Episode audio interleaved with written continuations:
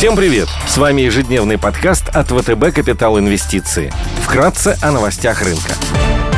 Глобальные рынки – Внешний фон с утра позитивный. Поддержку рынка акций оказали квартальные отчетности крупнейших американских банков с Уолл-стрит. Все превысили ожидания аналитиков. Снижение числа заявок на пособие по безработице также прибавило оптимизма инвесторам. Фьючерсы на S&P 500 прибавляют 0,3%. Евростокс торгуется в плюсе и растет на 0,4%. Развивающиеся рынки в плюсе на 0,6%. Японский Никей прибавляет больше процента. Китайский рынок показывает положительную динамику. Власти Китая обеспокоены кризисом ликвидности на рынке недвижимости и ситуацией с Evergrande, поэтому регулятор принял решение ослабить ограничения на выдачу ипотеки для некоторых крупнейших банков и разрешил им вновь продавать ипотечные ценные бумаги. Баррель нефти марки Brent стоит 84 доллара 60 центов. Золото торгуется по 1795 долларов за унцию. Доходность по десятилетним гособлигациям США снизилась до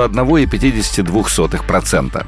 Сегодня в США будет опубликована статистика по розничным продажам, а также выйдет предварительный индекс потребительского доверия Университета Мичигана. В ЕС выйдет статистика по торговому балансу. Бейкер Хьюз представит данные по числу активных буровых установок.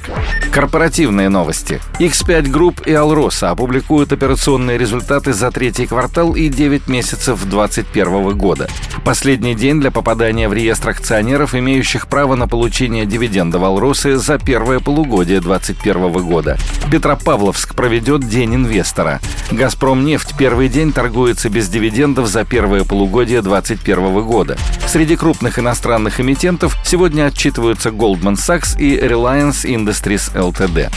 Идеи дня – на облигационном рынке агрессивным инвесторам стоит обратить внимание на долларовые бумаги 44 года погашения с купоном 7,25% бразильской нефтегазовой компании Petroleo Brasileiro с рейтингами BA1 от Moody's, WB- от S&P и от Fitch. В Бразилии проходят массовые протесты. Страна находится на третьем месте по числу заражений в мире и втором по смертности от COVID-19. Нынешний президент Жаира Болсонару стремительно теряет популярность. Через год в Бразилии пройдут выборы. Протестующие высказываются за возвращение к власти экс-президента, лидера левых Лулы да Силвы. По результатам прошедшего соцопроса более 50% готовы проголосовать за него. В Бразилии высокая инфляция, больше 10%, и высокий уровень долга. Отношение долга к ВВП превышает 80%. Инвесторы опасаются, что для повышения рейтинга Болсонару придется увеличить расходы на соцпрограммы, в результате чего долг может стать еще больше. На наш взгляд, взгляд, прошедшие распродажи по бумагам предоставляют инвесторам хорошую точку для формирования позиций.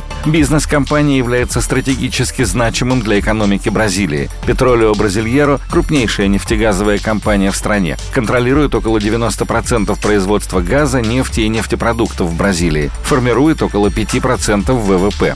50,5% голосующих акций находятся в собственности государства. У компании достаточная ресурсная база. Общий объем запасов превышает 8 миллиардов баррелей в нефтяном эквиваленте, что обеспечивает бесперебойную работу и потенциал роста производства. Ресурсы характеризуются низкой себестоимостью добычи, обеспеченность запасами превышает 10 лет. Компания представляет собой вертикально интегрированное производство от разработки и добычи до переработки и реализации. Рентабельность по EBITDA превышает 50%. В условиях текущей рыночной конъюнктуры на сырьевых рынках мы ожидаем улучшения финансовых показателей. У компании достаточный уровень ликвидности. Денежные средства на счетах полностью покрывают краткосрочный долг. Умеренная долговая нагрузка. Чистый долг на EBITDA ниже 3х. Потенциальная доходность на горизонте года с учетом купонов и переоценки по телу может превысить 10%.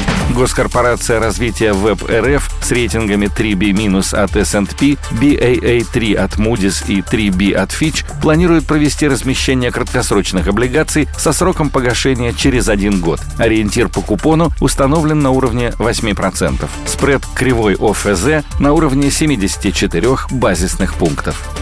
Спасибо, что слушали нас. Напоминаем, что все вышесказанное не является индивидуальной инвестиционной рекомендацией.